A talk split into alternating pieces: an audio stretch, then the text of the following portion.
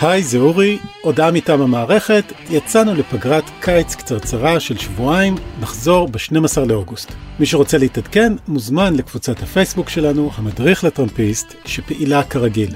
ובינתיים, אנחנו מביאים השבוע בשידור חוזר את אחד הפרקים המוקדמים שלנו על uh, הקול היהודי בבחירות 2020 עם שמואל רוזנר. תהנו. אוקיי, okay, אז אנחנו נעבור uh, פה לשמואל, חברנו, uh, כפי שהצגתי אותו קודם, uh, עיתונאי, חוקר, uh, בעל uh, ניסיון מאוד עשיר בארצות הברית, uh, היה שם כתב הרבה שנים, uh, אפילו במקביל אליי. נכון. Uh, יצא לנו להיות במקביל. לא, אז... את היית במקביל אליי. זה נכון, זה בטוח. אבל הייתי שם לפניך. נכון. האמת היא שאני יודעת מאיפה האהבה שלי לארצות הברית התחילה, היא התחילה לפני אותו סיבוב שהייתי שם בתור כתבת, ואנחנו פה הסתקרנו, וזו שאלה שאנחנו שואלים כמעט אה, את כל אחד מהאורחים שלנו, איך אתה, אה, אה, מאיפה אתה נהיית אמריקנולוג? איך זה התחיל? התשובה לזה היא תשובה מאוד משונה. אה, אני נסעתי לקנדה בגיל 20 ומשהו כדי להיות שליח בקהילה יהודית קטנה, לא רחוק מטורונטו. וכשנסעתי האנגלית שלי הייתה סבירה, אבל לא יותר מזה, והחלטתי לא לקחת איתי ספרים בעברית ולקרוא רק ספרים באנגלית כדי לשפר את האנגלית שלי. ובמקרה הספר הראשון שהנחתי עליו את ידי היה ביוגרפיה של הנשיא טרומן, וקראתי אותו, אותה בעניין רב. אז אמרתי, טוב, אז נקרא עוד אחת כזאת. אז ואז קראתי היית? עוד אחת, 25.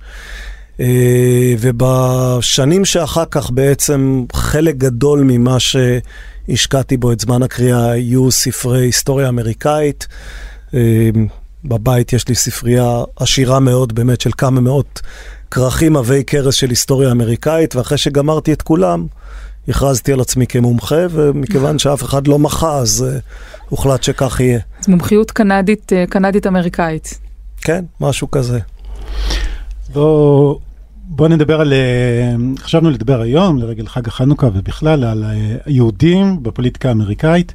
אתה יודע, היה לנו את מרק צל, יו"ר המפלגה הרפובליקאית בישראל, שאמר בישראל, 80% מהיהודים האמריקאים בישראל מצביעים רפובליקנים. ובארצות הברית התמונה היא הפוכה באופן, באופן מסורתי. תוכל להסביר מה, קצת להציג את גם ה... גם המתלצץ שאף אחד מהמשפחה שלו כן, לא מבין אותו. כן, יש להם ריבים סביב שולחן החג. למה יהודים בארצות הברית מצביעים דמוקרטיים, או מה מאפיין את הקהילה הזאת ככה באופן כללי יותר? קודם כל התיאור הוא נכון, כלומר בסביבות 80% מהיהודים בארצות הברית הם מצביעים באופן מסורתי למפלגה הדמוקרטית. הדבר הזה נכון כבר יותר ממאה שנים. כלומר, אנחנו לא מדברים על איזו תופעה חדשה, זה לא דבר שהתחיל עם ברק אובמה ואפילו לא עם ג'ימי קרטר. אנחנו מדברים בעצם על קהילה יהודית שהגיעה רובה לארצות הברית בין שנות ה-80 של המאה ה-19. לבין שנות ה-20 של המאה ה-20, עד 1924, כשאז האמריקאים סגרו את השערים ופחות או יותר הגבילו את ההגירה של יהודים לתוך ארצות הברית. היהודים האלה שהגיעו, והגיעו בדרך כלל מפולין או מרוסיה, ממקומות כאלה, היו עובדי צווארון כחול, הגיעו לניו יורק, הלכו לעבוד בסוואטשופס, הגיעו עם השפעות סוציאליסטיות מאוד חזקות. מהמקומות שבהם הם גרו קודם לכן, ובעצם באופן טבעי הם נטו להזדהות עם מעמד הפועלים, נטו להזדהות עם uh, uh, קואליציות המיעוטים שנוצרו באותם שנים. uh, משנות ה-30 ואילך בעיקר, סביב uh, מנהיגותו של פרנקלין דילאנו רוזוולט. ומרגע שהיהודים הצטרפו לקואליציה הזאת, של שחורים ושל יהודים ושל קתולים ושל כל שאר הקבוצות, כמובן של קבוצות עובדים שהצביעו למפלגה הדמוקרטית, מאז ועד היום היהודים לא התנתקו מהמפלגה הדמוקרטית. Uh, הנוהג באמריקה הוא שבדרך כלל קבוצות של מהגרים, כאשר הן מגיעות, מזדהות עם המיעוטים, מצביעות למפלגה הדמוקרטית, ועם הזמן, ככל שמעמדן הסוציו-אקונומי עולה, הן מדלגות לצד השני של המתרס הפוליטי ומתחילות להצביע למפלגה הרפובליקנית. היהודים במובן הזה הם יוצא דופן חריג. הם הגיעו לאמריקה, התנהגו כמו שאר הקבוצות, אבל גם כאשר מעמדם מאוד השתפר מבחינה כלכלית, מבחינה חברתית, נפתחו בפניהם כל ערוצי הקידום בארצות הברית, היהודים נשארו נאמנים למפלגה הדמוקרטית, והייתי אומר במידה רבה מזגו את היהודיות שלהם עם הדמוקרטיות שלהם. Mm-hmm. כלומר, כאשר אנחנו מסתכלים היום על יהודים אמריקאים ושואלים מה הופך אותם ליהודים, חלק גדול מהדברים שהם יעידו על עצמם, שהופכים אותם ליהודים, הם בעצם יסודות פוליטיים, שהם מה, היסודות למשל? של...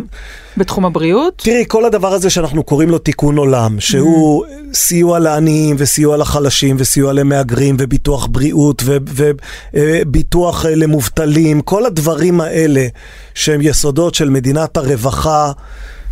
בסלאש מדינת רווחה סוציאליסטית, אלה דברים שיהודים אמריקאים אימצו כסממן תרבותי שלהם גם במובן הפוליטי, וגם כאשר הם מדברים על הזהות היהודית שלהם, זה בעצם מאפיין מרכזי של הזהות היהודית שלהם. הרבה יותר מאשר הדלקת נרות בחנוכה, mm-hmm. מה שמאפיין אותם זה הרצון לפתוח אה, אה, מטבח סופ קיצ'ן לעניים, או לרדת אה, דרומה ל, לגדר שטראמפ רוצה לבנות אה, על הגבול עם מקסיקו, ולסייע למהגרים לא כן. לא חוקיים, ולהגיד, הנה אנחנו היהודים שנרדפו כל השנים גם כמהגרים, הולכים עכשיו לסייע למהגרים שרוצים להיכנס לארצות הברית. וכמובן שכל המאפיינים האלה של רווחה יותר, זה דברים שמזוהים עם המפלגה הדמוקרטית. נכון, אז לכן אני אומר, הם לקחו בעצם אה, את המאפיינים הפוליטיים של המפלגה הדמוקרטית, מזגו אותם במה שהם מזהים אותו כערכים יהודיים, ועכשיו בעצם נהיה קשה מאוד להבדיל בין מה זה אינסטינקט פוליטי ומהו סוג של אה, אה מורשת יהודית. אה, מעניין, ובעצם אה, אנחנו רואים עם הפוליטיקה המאוד מקוטבת של העידן הזה, אנחנו רואים את הנושא היהודי והנושא היהודי, אה, אה, אבל גם צריך להגיד, גם הנושא של היחס לישראל הופך להיות נושא במחלוקת, נושא שהוא לא היה פעם עניין לכיתוב, לוויכוח בין הצדדים, והוא הופך להיות בלב הקמפיין, אתה יודע, הצגנו בפתיח את השיר, את השמחה הזאת של יהודים ששמחו, שסירי עונה להם שטראמפ הוא עדיין הנשיא למרות ההדחה, זה כמובן חבורה אורתודוקסית. אורתודוקסית של יהודים שהם uh, בזרם האורתודוקסי, ואז לטראמפ יש שם, או למפלגה הרפובליקנית צריך להגיד, יש שם אחוזי תמיכה של מעל 50 אחוז, ואם אתה מסתכל על הקונסרבטיבים ועל הרפורמים, אז אתה יורד ל-24 אחוז פחות או יותר במפ... בקונסרבטיבים ו-10 אחוז ברפורמים, כשטראמפ משתמש בדברים האלו גם בשביל ליצור איזשהו, אולי גם טראמפ, אולי גם המפלגה הדמוקרטית משתמשת, ליצור... אה, להפוך את זה ל-wedge issue, לנושא במחלוקת. נכון, אז תראי, הדברים שהזכרתם כולם נכונים ויש בתוכם הרבה מאוד מרכיבים שכל אחד הוא מעניין כשלעצמו. קודם כל, נכון, לטראמפ יש אוהדים בעיקר בקהילה של היהודים האורתודוקסים באמריקה. האורתודוקסים הם כעשרה אחוז מיהודי אמריקה בסך הכל, אבל כמובן הרבה יותר מזה בקרב הדור הצעיר ובעיקר דור הילדים. כלומר, אנחנו רואים תופעה דומה לזאת שאנחנו רואים בישראל. המשפחות כן. האורתודוקסיות יש יותר ילדים, ויכולת השימור שלהם בתוך הקהילה היא יותר גבוהה, ולכן אנחנו רואים בדור הצעיר אה, יותר אורתודוקסים. שם יש אה, לא מעט אוהדים לדונלד טראמפ, בקהילה היהודית האחרת אין אוהדים לדונלד טראמפ. זה נובע מכל מיני גורמים שישראל היא מרכיב אחד בתוכם. כלומר, זה נכון שאם אנחנו מסתכלים על הקהילה היהודית באמריקה ואנחנו אומרים, מה הסיכוי שמישהו תומך בטראמפ, אה, אפשר למדוד את זה בין השאר על ידי תמיכה בישראל. ככל שאותו יהודי תומך בישראל יותר חזק, כך הסיכוי שהוא תומך גם בטראמפ הוא יותר גבוה, ובמפלגה הרפובליקנית הוא יותר גבוה. הדבר הזה קרה בין השאר... ההתאמה הזאת נבדקה? כן, כן, ההתאמה הזאת היא התאמה שאפשר אה, לבדוק אותה כמעט בכל סקר אה, של יהודי ארצות הברית. ברור לגמרי שיש מתאם גבוה, לא מוחלט, אבל יש מתאם גבוה בין תמיכה חזקה בישראל לבין תמיכה במפלגה הרפובליק, הרפובליקנית ובטראמפ. שוב, על הדבר הזה גם מעניין להסתכל בקונטקסט היסטורי, משום שבשנות ה-30, ה-40, ה-50, המפלגה הרפובליקנית נחשבה למפלגה הצוננת כלפי ישראל, הפחות אוהדת לישראל, כמובן גם ליהודים, אבל הפחות אוהדת לישראל. הדבר הזה התהפך איפשהו, נדמה לי פחות או יותר מתחילת שנות ה-70. אה, בחירות 1972 היו אה, רגע משמעותי מאוד במובן הזה. מי שזוכר את הסיפורים על יצחק רבין, שהיה שגריר ישראל בארצות הברית באותה שנה. באותה שנה היו בחירות בארצות הברית בין הנשיא המכהן ריצ'רד ניקסון. שניצח. שניצח ב-49... ולא היה אוהד ישראל. 40... היה בעיני רבין, אה, רבין כשגריר ישראל בארצות הברית הואשם בתמיכה פומבית במועמד הרפובליקני ריצ'רד ניקסון מול היריב שלו אה, מגוורן, משום שמגוורן היה נציג של הסיעה הרדיקלית mm-hmm. של המפלגה הדמוקרטית, כן. ורבין אמר בין שני אלה ברור לי לגמרי מי... אה, על מי אני יכול לסמוך, וזה היה, וזה היה ריצ'רד ניקסון. אה, אחר כך באו השנים של ג'ימי קרטר, שגם הוא באיזשהו אופן לקח את המפלגה הרפובליק... הדמוקרטית לכיוון פחות אוהד לישראל. ומאז, למעט ההפסקה... אבל מס... שוב, הביא את הסכם השלום עם מצרים, החשוב. נכון, הוא הביא את הסכם השלום עם מצרים, אבל אחרי הסכם השלום עם מצרים היו כמה מהלכים שהוא עשה באו"ם. שגזלו ממנו במידה mm-hmm. רבה את תמיכת היהודים, כאשר היו פריימריז במפלגה הדמוקרטית ב-1980. היהודים של ניו יורק הצביעו ליריבו של קרטר, למרות שקרטר היה הנשיא המכהן ולמרות שהוא הביא את הסכם השלום, חלק גדול מהיהודים תמכו בטד קנדי, mm-hmm. שניסה אה, אה, להדיח את, אה, את קרטר מכיסאו. ועם הזמן התברר שהמפלגה הרפובליקנית מצליחה לקחת לעצמה את התפקיד הזה של אה, אוהדת ישראל. שוב, צריך... שוב לק... אני מאתגרת אותך כבייקר. נכון, אז היו... כי השנים... פה בארץ פחדו ממנו נכון, ממש. נכון, היו ארבע שנים של ממשל בוש הראשון. רגע, סליחה, סליחה, ופה שלא זה, אה, בייקר, שר החוץ של אה, ג'ורג' כן. H.W. בוש, נכון. אמר לישראל, אתם אה, מוזמנים להתקשר אליי, אני לא מתקשר אליכם. לא, ואיים לקצץ כן. את הסיוע הכספי. נכון, היו... ואחר כך היו כמה... היה פחד ש... ממנו. נכון, ו... היו כמה שנים של קלינטון, שנחשב לאוהד ישראל כן. גדול, אבל שוב, כאשר מסתכלים לא... כשמסתכלים על פוליטיקה אז תמיד יש את, ה, יש את מה שקורה עכשיו באור, שהוא לפעמים אקראי, איזה רוב מזדמן, איזה דמות מיוחדת, לבין הזרמים שהם זרמי מעמקים של mm-hmm. הפוליטיקה האמריקאית. הדבר הדרמטי שקרה במפלגה הרפובליקנית משנות ה-80 זה הכניסה החזקה מאוד של השפעה אוונגליסטית לתוך המפלגה, ומרגע שהסיעה האוונגליסטית התחילה להתחזק, המפלגה הלכה עוד ועוד לכיוון של כן. תמיכה בישראל. שוב, כמובן, תמיכה מסוג מאוד מסוים, ויהיו אנשים שמסתייגים וכו'. ולמאזינים שלנו אני אגיד שהאוונגליסטים מוערכים בכ-90, אולי עד 100, 100 מיליון. איש בארצות הברית, זה גוף אה, בוחרים עצום. זה לא רק בור, גוף בוחרים עצום, זה גוף בוחרים מאוד מעורב. כלומר, אלה אנשים כן. שהולכים לקלפי לא רק בבחירות הכלליות, כן. אלא גם בפריימריז, mm-hmm. ואלה אנשים שמועמד רפובליקני סביר לא יכול להתנכר אליהם, ואם הוא מתנכר אליהם, הסיכוי שלו לנצח בתוך המפלגה הוא מאוד קטן. זה נכון שבוש הראשון... לא היה אהוד עליהם במיוחד וגם לא היה אהוד במיוחד בישראל. אצל בוש השני התמונה כבר הייתה אחרת. אם אה, אני אולי גולש פה לאיזו הצגה קריקטוריסטית כזאת של הדברים, אבל התמיכה האוונגליסטית ביהודים ובישראל, אתה יודע, יש כאלה שרואים את האוונגליסטים בתור מי שמחכים למלחמת גוג ומגוג שתפרוץ פה, לא בדיוק אה, סוג התמיכה שהיית רוצה. קודם כל, אני רוצה כל תמיכה שנותנים לי. אה, אני מבין את האנשים שמסתייגים מתמיכה של אוונגליסטים בישראל. ברור לגמרי שחזון אחרית הימים שלהם איננו מקביל לחזון המשיח של הרבי מלובביץ'. אה, ומצד שני, גם התיאורים של הרצון שלהם במלחמת גוג ומגוג הם תיאורים קצת מוגזמים. אני, אני לא יודע כמה אתם רוצים פה להיכנס לתיאולוגיה נוצרית, אבל... אה, לא, אנחנו לא, לא בפרק הזה שהוא אמור היה להיות על יהודים. כן, אז בכל מקרה, התיאולוגיה הנוצרית האוונגליסטית של ארצות הברית היא תיאולוגיה שאיננה תיאולוגיית החלפה, זו איננה תיאולוגיה שגורסת שהיהודים צריכים להיעלם מ- מ- על פני האדמה, זאת תיאולוגיה שגורסת שליהודים יש תפקיד מתמשך mm-hmm. ב- בזירה האנושית, ולכן אנחנו בדרך כלל uh, מקבלים את האהדה שלהם בחום. אני, אני ראיתי הרבה מאוד ממשלות ישראליות נאלצות להתמודד עם הזירה האמריקאית. וכולן, כאשר הן מקבלות את התמיכה הזאת, קשה להן מאוד לדחות אותה. אתה לא כל כך מהר, אין לנו כל כך הרבה חברים כן. שאנחנו יכולים לרשות לעצמנו לדחות, uh, לדחות uh, יד מושטת. אז אוקיי, אז אתה לכאורה מצייר פה איזה אה, תמונה שלפיה יש פחות קווים ברורים, פחות או יותר קווים ברורים אה, אה, של התמיכה היהודית בארצות הברית במפלגות השונות ולא כל כך אה, נזילים.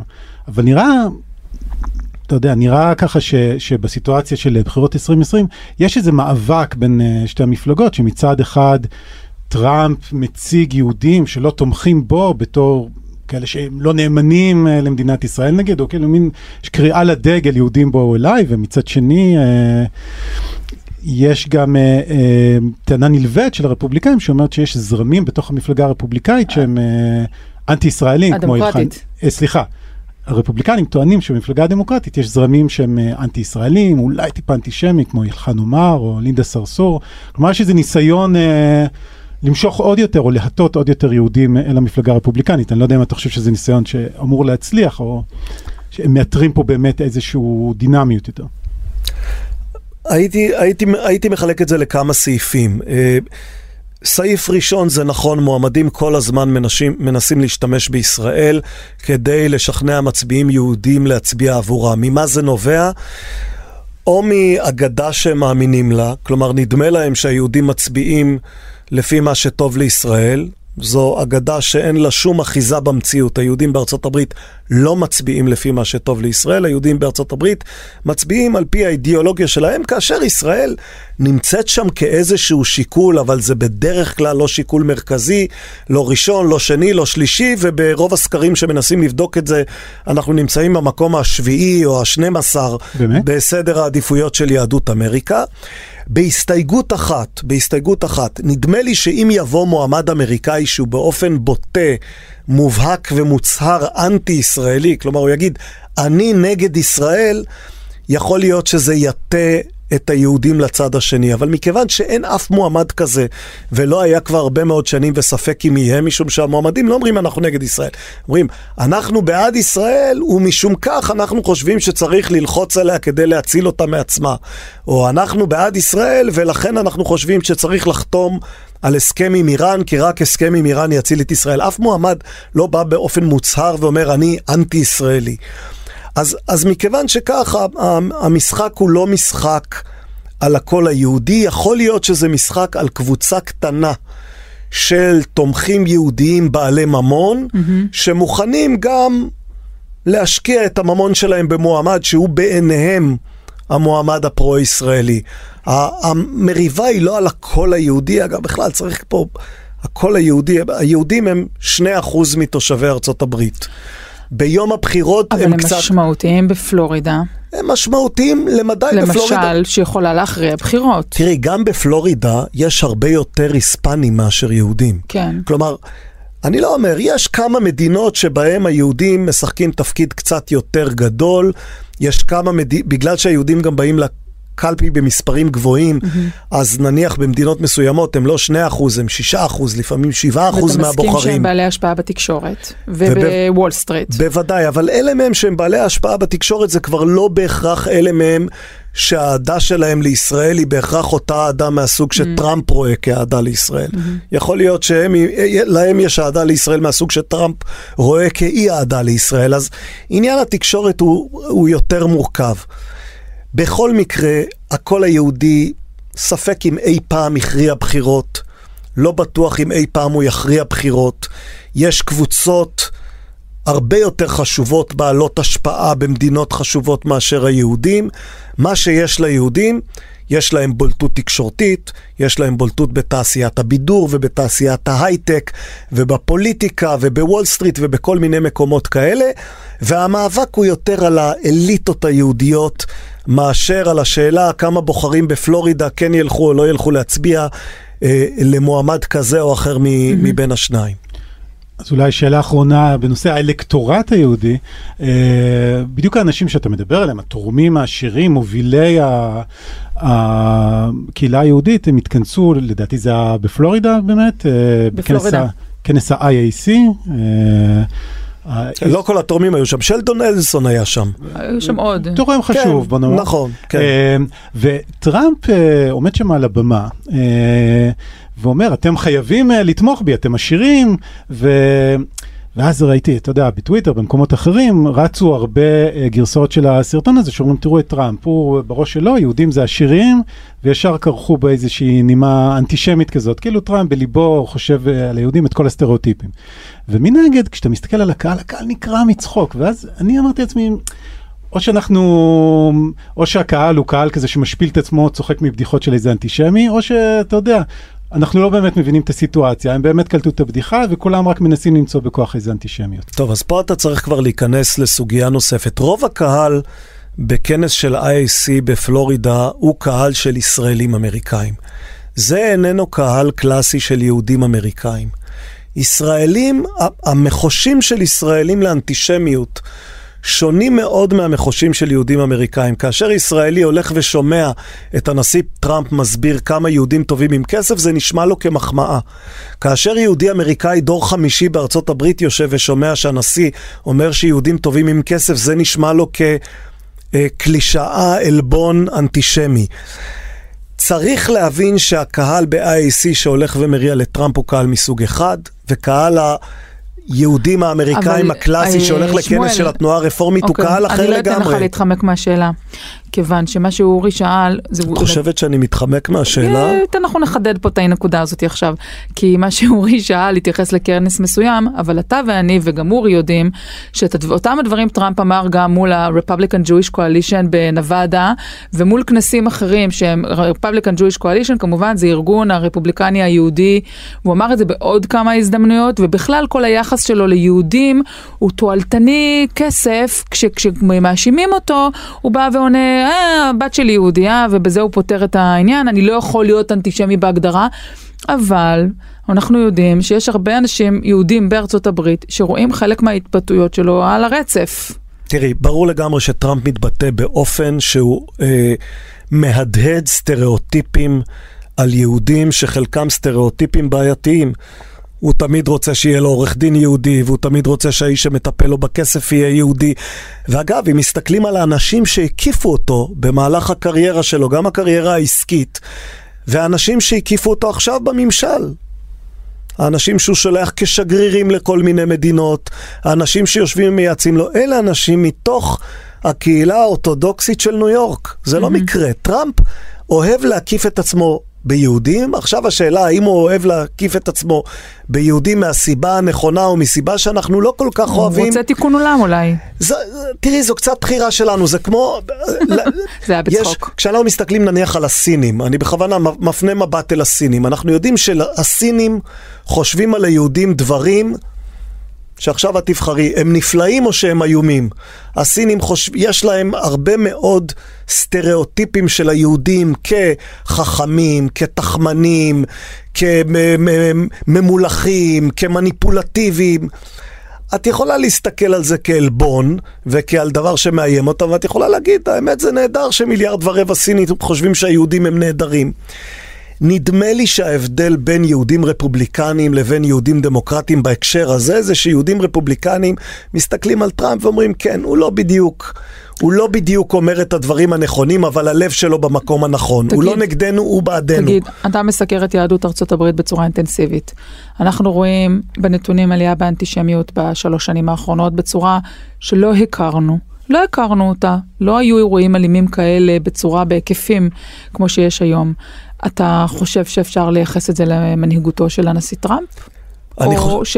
שיש כאלו שאומרים שזה לא קשור? אני חושב שאפשר לייחס את זה בעקיפין גם למנהיגותו של הנשיא טראמפ. אני, אני בוודאי לא חושב שטראמפ הוא האשם היחיד או הבלעדי בתופעה הזאת. אני חושב שבאופן כללי, טראמפ הוא תוצר של עידן ולא המחולל של עידן. Mm. העידן שאנחנו חיים בו... לא מחולל. גם מחולל, בוודאי. תוצר ומחולל. זה עידן של קיטוב גובר בארצות הברית, וכאשר הקיטוב בין מחנות גובר, היהודים נופלים לו קורבן.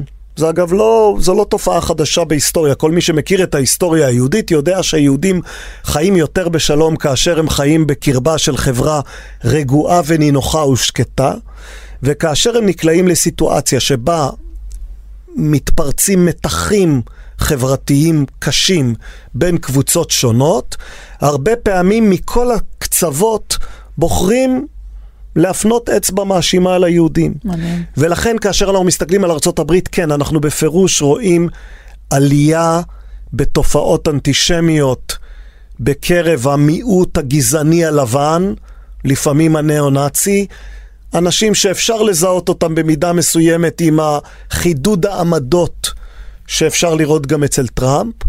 אנחנו רואים בצד השני, וגם את זה צריך לומר, עלייה לא פחות מדאיגה ברמת האנטישמיות. בשמאל האמריקאי הרדיקלי, אה, בקבוצות של אה, שחורים, לפעמים קבוצות של שחורים מוסלמים, אנחנו רואים את זה אה, בקבוצות פרו-פלסטיניות באוניברסיטאות. Mm-hmm. גם שם עלייה בשיח שהוא לא רק שיח פוליטי ביקורתי על ישראל, אלא שיח שיש בו נימות אנטישמיות כן. מובהקות. אה, אה, יש עלייה מובהקת, ושוב, אני חושב שזה נובע קודם כל מהקיטוב בחברה האמריקאית. מנקודת המבט היהודית, אה, מה שטוב לכאורה זה, זה ניצחון של מועמד מפייס, או תהליך של איחוי השסעים בחברה האמריקאית עצמה, זה טוב ליהודים מה שנקרא, קצת רוגע יותר. תראה, אני, אני חושב שזה טוב כמובן ליהודים, זה טוב לאמריקה באופן כללי. ואגב, אנחנו אנחנו לפעמים שוכחים לעשות את, ה, את ההבחנה החשובה הזאת, או, או לייצר את המשוואה החשובה הזאת. באופן כללי, מה שטוב לאמריקה זה מה שטוב ליהודי אמריקה. יהודי אמריקה הם אנשים שחיים באמריקה, וברור לגמרי שחברה מקוטבת משפיעה עליהם לרעה, משום שהיא משפיעה על אמריקה לרעה. כמו שכלכלה אמריקאית לא משגשגת, משפיעה על היהודים האמריקאים, כמו שפוליטיקה אמריקאית אה, לא משגשגת, משפיעה על יהודים האמריקאים. כל תופעה שאנחנו רואים באמריקה היא תופעה שמשפיעה עליהם, ובהיזון חוזר היא תופעה שגם משנה את התרבות שלהם. כלומר, תשאלו אותי לאן הולכת יהדות אמריקה? יהדות אמריקה קודם כל הולכת לאן שאמריקה הולכת. Mm-hmm. היא הולכת עם אמריקה יד ביד, היא לא יכולה ללכת למקום אחר. אתה כתבת הרבה בעבר על הפרספקטיבה על האינטרסים של מדינת ישראל, אחרי שאנחנו מדברים על יהודי ארצות הברית ומה טוב להם או רע להם ולאן ארצות הברית מתקדמת, אז את, אני זוכרת שעשית את הדירוג הזה בזמנו, שאמרת איזה מבין המועמדים הכי טוב לישראל, לנו הישראלים. כן. וגם אני חייבת להגיד לך שכשאז עשית את המיזם הזה, אני לא יודעת אם אתה ממשיך איתו. ממשיך עם זה? לא, כרגע אני לא ממשיך איתו, אבל הוא התקיים בהרבה שנים. הרבה כן. שנים, זהו, אני זוכרת שאז גרתי בארצות הברית ואמרתי בהתחלה, איזה מין הסתכלות, אה, איך אומרים, פרובינציאלית, כי בסופו של דבר אתה בוחר מנהיג אמריקאי, ישראל היא דבר אחד קטן מתוך סל של דברים, אבל בסופו של דבר כמובן זה היה מיזם מרתק, הוא גם ריתק לדעתי הרבה קוראים וצופים, וגם אני אה, למדתי להסתכל ולהיעזר בו. חזרת אז... לארץ ונהיית פרובינציאלית. מה? חזרת לארץ ונהיית פרובינציאלית. כן, גם התבגרתי אולי, לא יודעת, הדברים היו נראים לי אחרת כשהסתכלתי עליהם מעיניים כביכול של מי שגרה שם, אבל אני אחזור לשאלה, כשמסתכלים היום באמת על כל המגוון המועמדים האלו שיש, אז יש לנו את טראמפ מצד אחד, ובצד הדמוקרטי יש לנו קאדר רחב מאוד, אה, ואנחנו מתקשים לפעמים לנתח, אולי אתה תגיד לנו, מי לדעתך באמת אה, בעייתי לנו? האם בן אדם שמצהיר הצהרות שהן קצת גורמות לנו חשש, הוא יבוא לבית הלבן והוא יוכל בכלל לקיים אותם, אז בכלל אין לנו מה לחשוש מה, מהדמויות היותר אה, רדיקליות, פרוגרסיביות האלו. איך, איך אתה מדרג אותם היום? תראי, אז, אז יש פה כמה משתנים שצריך לקחת אותם בחשבון. משתנה אחד זה השאלה האם מה שהנשיא מבטיח הוא גם מקיים. הנוהג הוא שלא. כלומר, הנשיא אומר דברים במהלך מסע הבחירות, ואז mm-hmm. הוא לא מקיים אותם. Uh, מי ששינה באופן מפתיע את הנוהג הזה זה הנשיא דונלד טראמפ.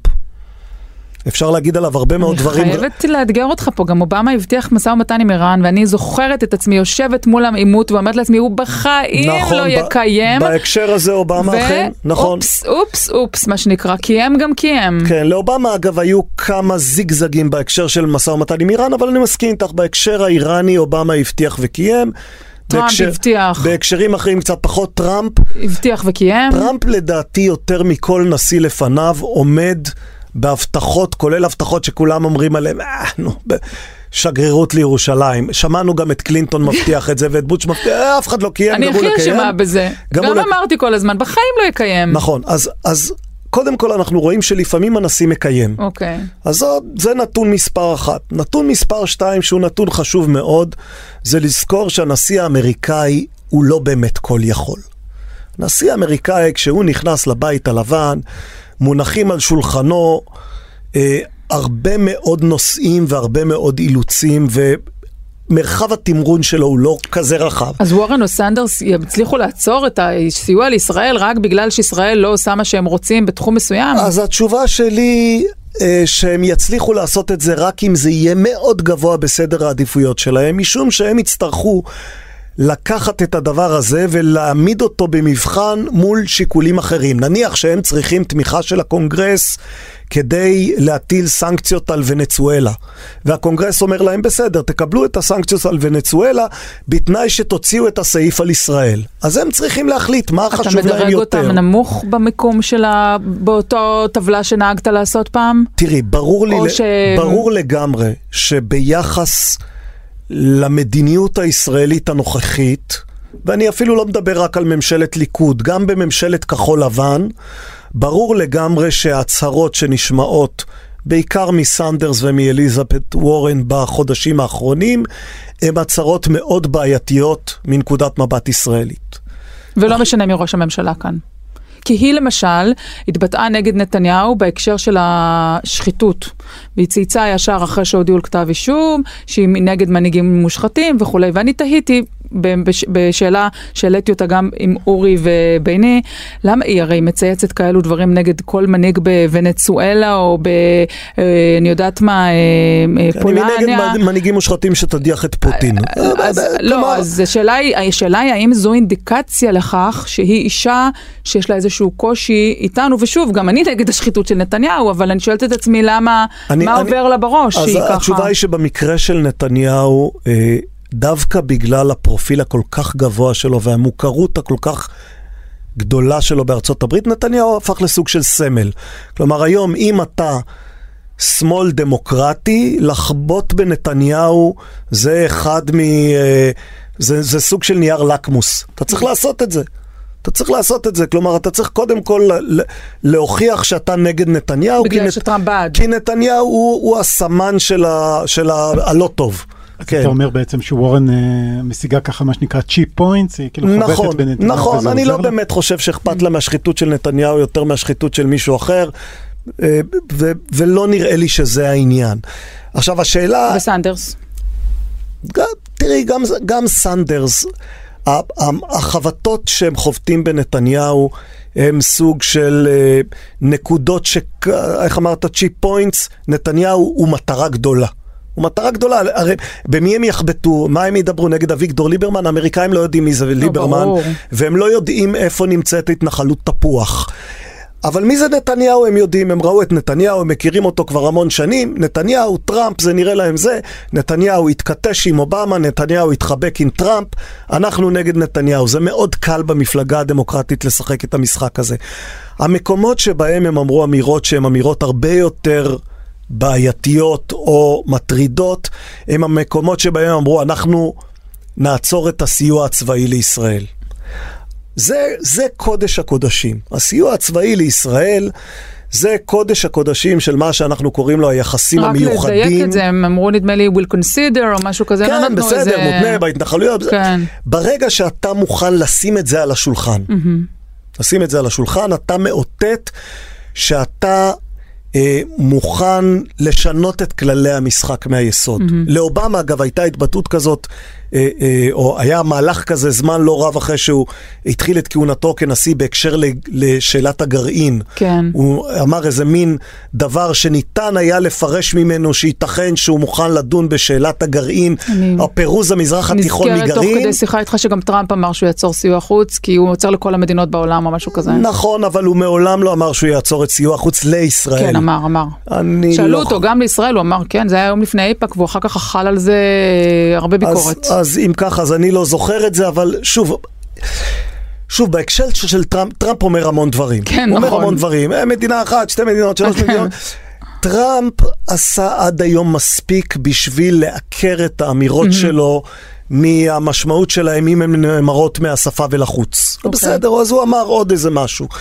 בהקשר של שני המועמדים האלה, אמירות שנוגעות, שוב, באמת בקודש הקודשים של היחסים, שזה הסיוע הביטחוני, אני חושב שאלה אמירות שמטרידות מאוד גם מקבלי החלטות בירושלים.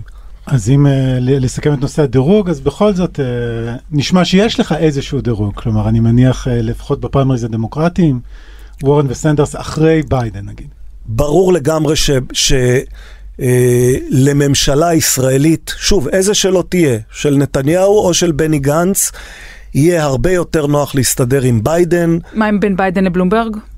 או עם בלומברג, ולא, תראי, בלומברג כרגע לא נראה כמועמד ריאלי, אבל בלומברג גם הוא מועמד מרכזי יחסית. שוב, נסתכל על המפלגה הדמוקרטית כמפלגה שיש בה כרגע תחרות בין משהו יותר מרכז למשהו יותר שמאל רדיקלי.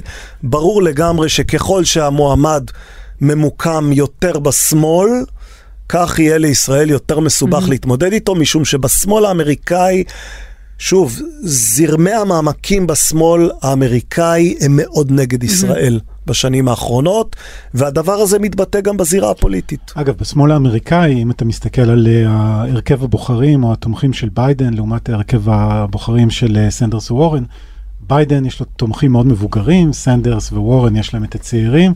במובן הזה, השמאל האמריקאי שפחות תומך בישראל, זה העתיד.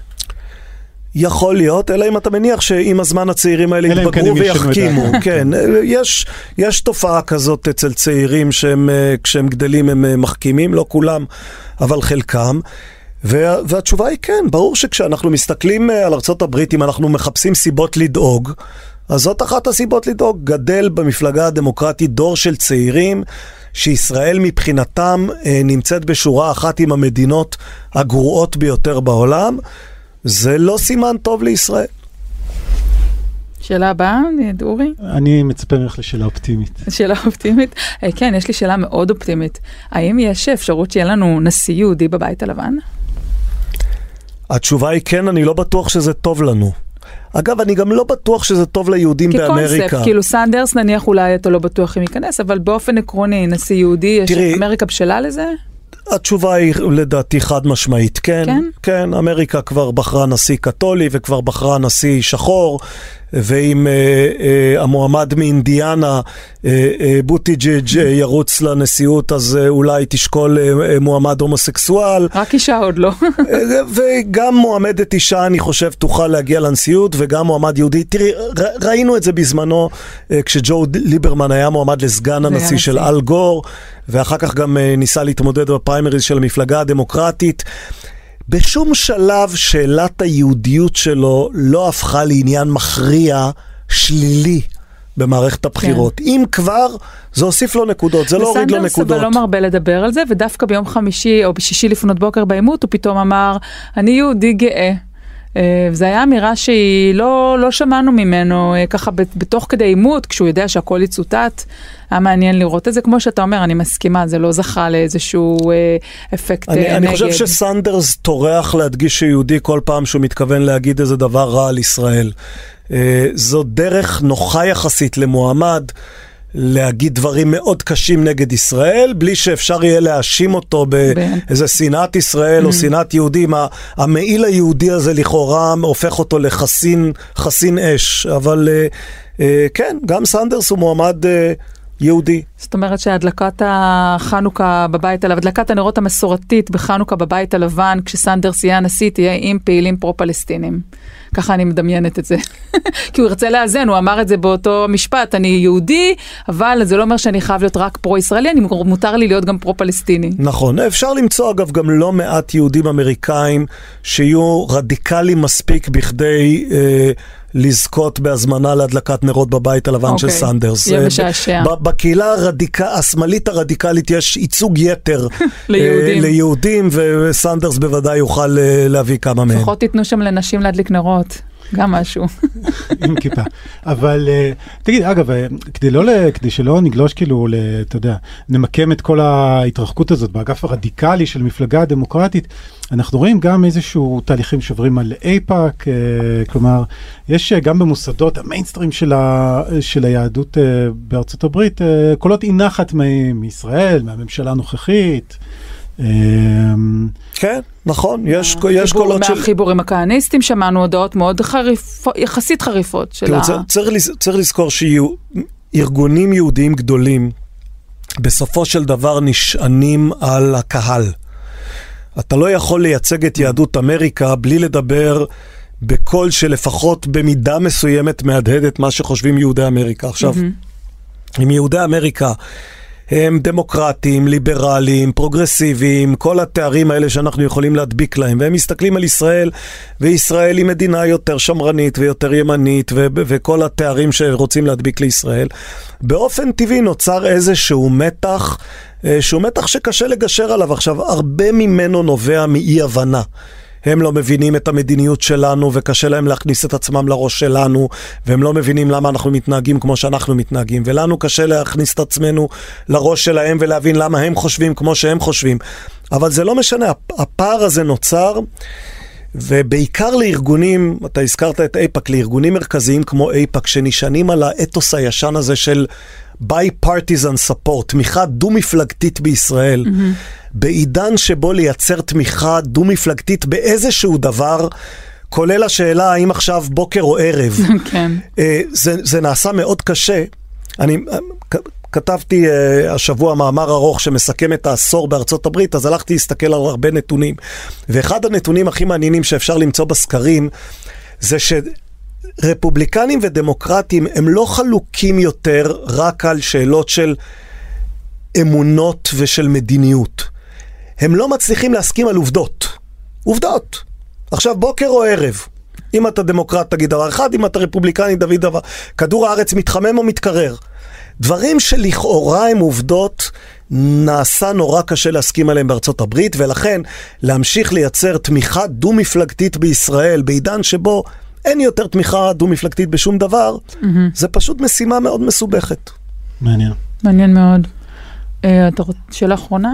אז יודע מה, בוא, uh, כל כמה שאנחנו מתעניינים בעצמנו, בוא נשים שנייה את היהודים בצד, בכל זאת 2% uh, מהבוחרים, ונבקש לך להמר, uh, כמו שביקשנו כבר מכמה אנשים בעבר, מה אתה חושב הולך לקרות, uh, יודע מה, שני חלקים. א', מי אתה חוזה מנצח בפריימריז, ואז מה קורה בבחירות הכלליות.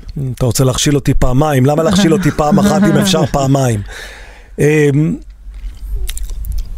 במפלגה הדמוקרטית כרגע אה, ביידן המאוד משעמם נראה כמועמד מוביל.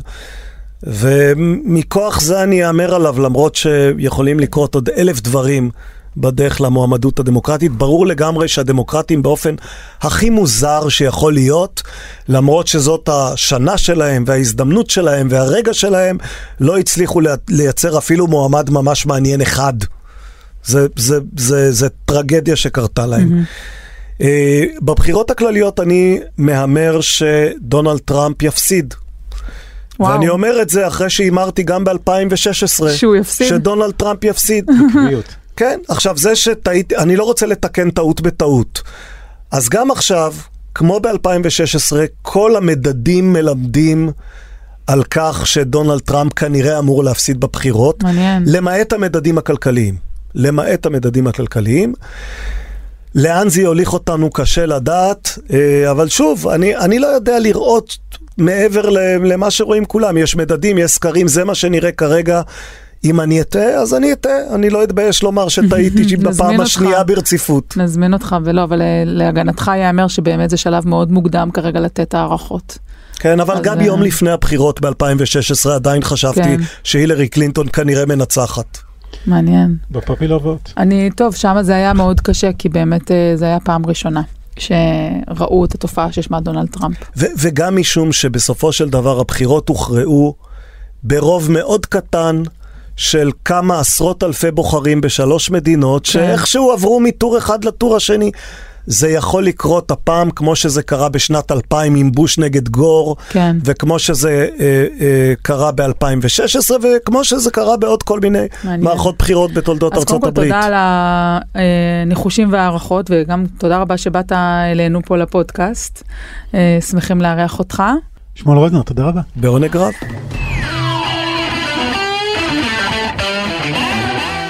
אוקיי, אז עד כאן המדריך לטרמפיסט, מוזמנים לעקוב אחרינו באפליקציית הפודקאסטים, אהובה לכם, ונשמח אם תדרגו אותנו גבוה באפל פודקאסט.